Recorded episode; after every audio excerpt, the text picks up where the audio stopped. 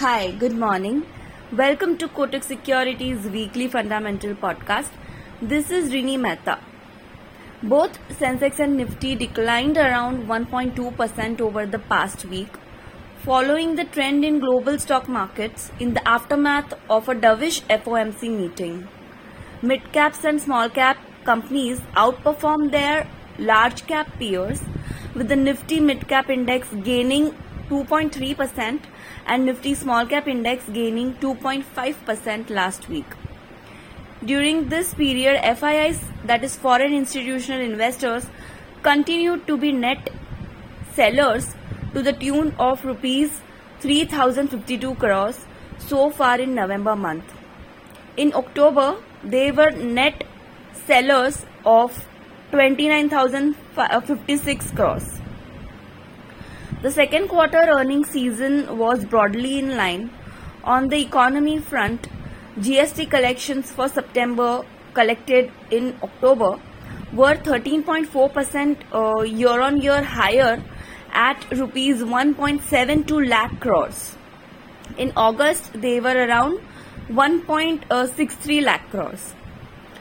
Now, F P I flows, that is uh, foreign portfolio investors, are expected to remain volatile in India, and F P I flows so far in November month were mixed for emerging markets.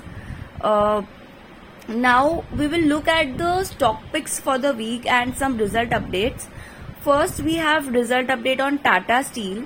Tata Steel second quarter consolidated adjusted EBITDA was six percent below our estimates, led by weaker margins in India, whereas Europe losses increased. We expect India's margins to remain firm, whereas Europe should see EBITDA break even only by fourth quarter of F Y twenty-four. Tata has made a restructuring and impairment provision of around rupees sixty-four billion towards U K uh, assets and expects to conclude the employee consultation soon. Ongoing expansion projects in India are on track to commission over the next twelve months and would aid earnings. So inexpe- inexpensive valuations make the risk reward attractive for the stock. So we trim earnings and uh, fair value and maintain buy rating on the stock with fair value or target of one forty. Uh, lastly, our pick of the week is Sun Pharma. Not Uh, notwithstanding the adverse impact of the Mohali consent decree, sequentially lower G R E V limit sales and higher R and D spends, Sun Pharma posted a fine second quarter.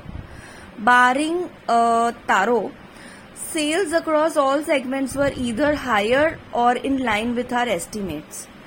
Despite baking in a further increase in R and D spends, we expect Sun Pharma to report a healthy one hundred ninety basis points EBITDA margin expansion over F Y twenty-three to twenty-six, led by higher profitability in specialty and better domestic productivity.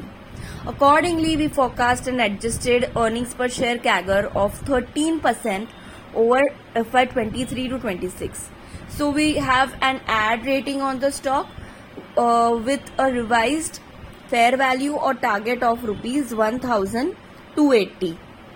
Sun Pharma stays our top pick in the pharma sector. So guys, that's all from our side today. See you again next week. Signing off.